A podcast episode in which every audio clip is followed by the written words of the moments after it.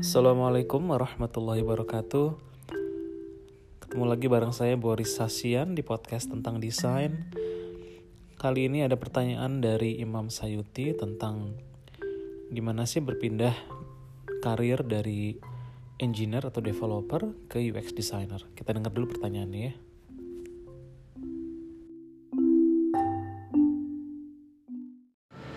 Assalamualaikum warahmatullahi wabarakatuh Halo Kang Boris, semoga Kang Boris dalam keadaan sehat dan selalu diberikan waktu luang untuk dapat terus berbagi ilmunya dengan sesama. Amin ya robbal alamin. Perkenalkan saya Imam. Uh, saat ini saya berprofesi sebagai front end developer. Saya ada sedikit pertanyaan nih Kang. Uh, sebagai seorang yang sebelumnya berprofesi sebagai engineer atau developer, langkah apa sih yang pertama kali harus dilakukan jika kita ingin berpindah profesi menjadi seorang UX designer? Apakah mengambil kursus terlebih dahulu atau membangun portofolio terlebih dahulu? Kira-kira seperti itu, Kang. Terima kasih. Wassalamualaikum warahmatullahi wabarakatuh.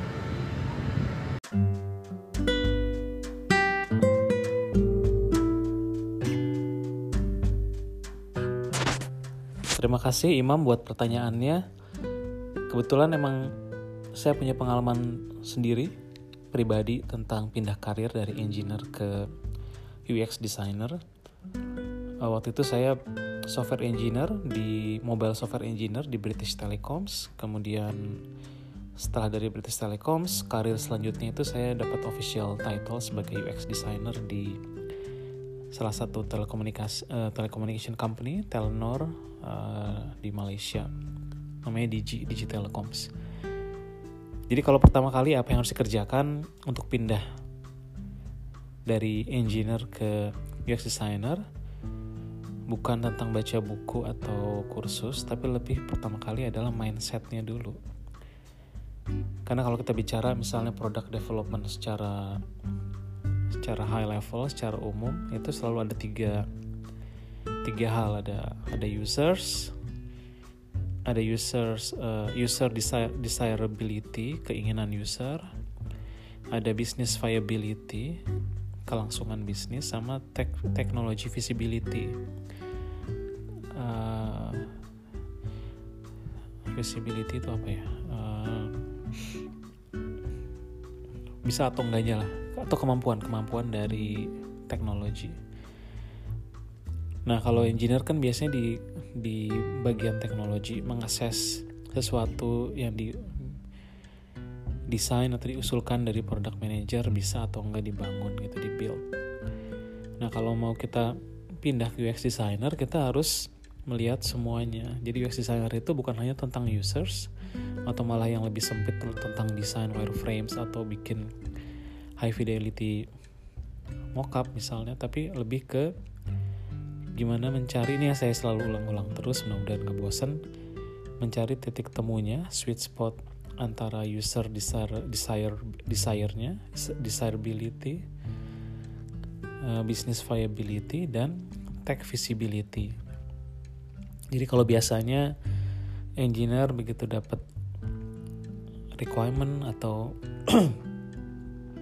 uh, feature yang di, di, di, diusulkan itu langsung mengakses tech visibility-nya. Bisa nggak dibangun berapa effortnya berapa banyak effortnya dari mulai resource waktu atau biaya? Nah kalau mau jadi UX designer mulai take a step back kemudian ask the questions yang paling fundamental kenapa? Why we build or why we, we wanna build that feature? Kenapa? Karena desainer harus ngerti dulu core problemsnya. Karena apa yang diusulkan itu bisa jadi di-trigger sama sesuatu dan kalau bisa jadi sesuatunya itu bukan masalah yang paling penting atau core problemsnya. Jadi di sana harus tanya terus kenapa kita bangun atau build feature ini kalau dibilang karena user minta nah itu jawabannya nggak bisa. Bukan jawaban yang utama. Itu belum core problemsnya. Harus tanya terus kenapa user minta? Nanti oh ternyata karena user misalnya uh, kesulitan dalam uh, mencapai tujuannya ini A misalnya. Tanya lagi kenapa gitu. Nah jadi kalau kita kembali ke design thinking ada empat pertanyaan sih yang yang biasanya dipakai. Ada why itu buat ada ada empat. Why why not what if sama how. Jadi why itu buat membantu kita buat menemukan inti masalahnya. Kemudian why not itu buat kita men-challenge assumption. Setelah itu what if adalah kita di mana kita mengeksplor berbagai kemungkinan atau solusi yang lebih baik dari yang udah ada atau solusi yang untuk bisa memecahkan masalah itu setelah kita ketemu core problemsnya masalah intinya. Kemudian baru kita bicara how. Gimana cara kita buildnya di mana desainer bakal kolaborasi dengan product managers dan engineers buat membangunnya.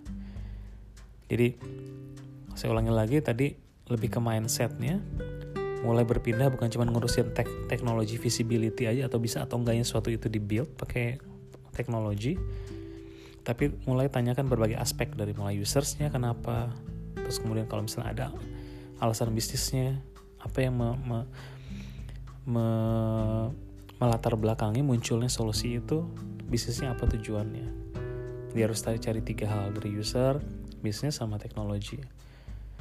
Kemudian kalau udah mindsetnya udah mulai kita berpikir bukan sebagai engineer tapi lebih kepada desainer skill-skill lain kayak misalnya baca buku ikut kursus itu untuk melengkapi aja karena banyak banget topiknya yang bisa dibahas atau topik yang bisa kita uh, ambil spesialisasinya gitu ya. Jadi ada yang emang jadi arahnya ke user research khusus ada yang lebih ke interaction design uh, ada yang product designers jadi ada macam-macam. Jadi kalau udah mulai dulu dengan mindsetnya sambil di supply uh, di suplemen dengan baca buku dan kursus. Kalau saya kursus biasanya baca buku sih sekarang. Uh, bisa dilihat aja di search nanti di medium ya. Saya udah bikin artikel tentang buku yang rekomend atau kalau mau mulai ini bukan promosi. Bisa uh, baca buku saya juga yang masih draft sih. Aduh maaf banget ya belum selesai. Itu bisa dibaca draftnya tentang mendesain mobile UX dalam sehari. Uh, banyak terutama di bagian awal tentang mencari masalahnya itu yang banyak uh, mengambil porsinya. Ya, tapi itu yang paling penting menurut saya. Karena mencari tahu masalah sebenarnya itu lebih susah daripada mencari jawabannya biasanya. Jadi setelah merubah mindset kemudian cari sumber baca yang ketiga yang paling penting adalah mulai praktek jadi semua harus jalan bareng gitu ya bukan bukan li, bukan waterfall proses di mana ambil baca buku dulu terus baru praktek atau bangun portfolio dulu. Sebaliknya kemudian baru baca buku. Jadi sambil praktek sambil cari sumber-sumber yang berhubungan dengan challenge yang kita hadapi. Jadi mulai kalau misalnya di kantor mulai berinteraksi banyak misalnya dengan desainer atau product manager atau ngobrol banyak dengan orang bisnis. Karena desainer bukan cuman build tapi juga mencari tahu masalahnya dari user dan dari sisi bisnis. Jadi paling tiga hal itu mudah-mudahan bisa ngebantu. Nanti along the way sepanjang perjalanannya dia di designer bakal ketemu banyak hal yang perlu kita pelajari. Nanti makin naik tingkatannya bukan cuman tactical bukan cuman hal yang kayak menguasai tools buat desain kayak Sketch atau uh, Adobe XD misalnya tapi akan naik jadi lebih uh, strategik misalnya lebih kerja kerja dekat dengan product managers atau tim bisnis buat menentukan misalnya strategi dari produk sebelum kita masuk ke featuresnya. Jadi nanti akan ada butuh juga negosiasi misalnya atau kemampuan buat memfasilitasi terutama fasilita, uh, facilitation skill memfasilitasi workshop buat orang bisnis dan desain uh, kemudian tech buat duduk bareng dan menentukan arah produk dan features apa yang dibuat itu biasanya kalau saya desainer yang facilitate karena dia idealnya yang bisa melihat berbagai aspek dari produk dari user dari bisnis dari tech.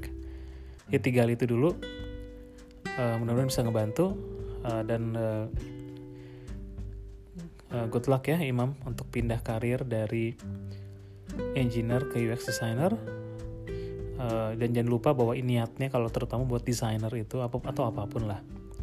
Itu bisa bikin sesuatu yang bermanfaat untuk orang lain. Kalau udah niatnya bermanfaat insya Allah dilancarkan dalam belajar dalam prosesnya walaupun bakal challenging pastinya tapi akan dilancarkan.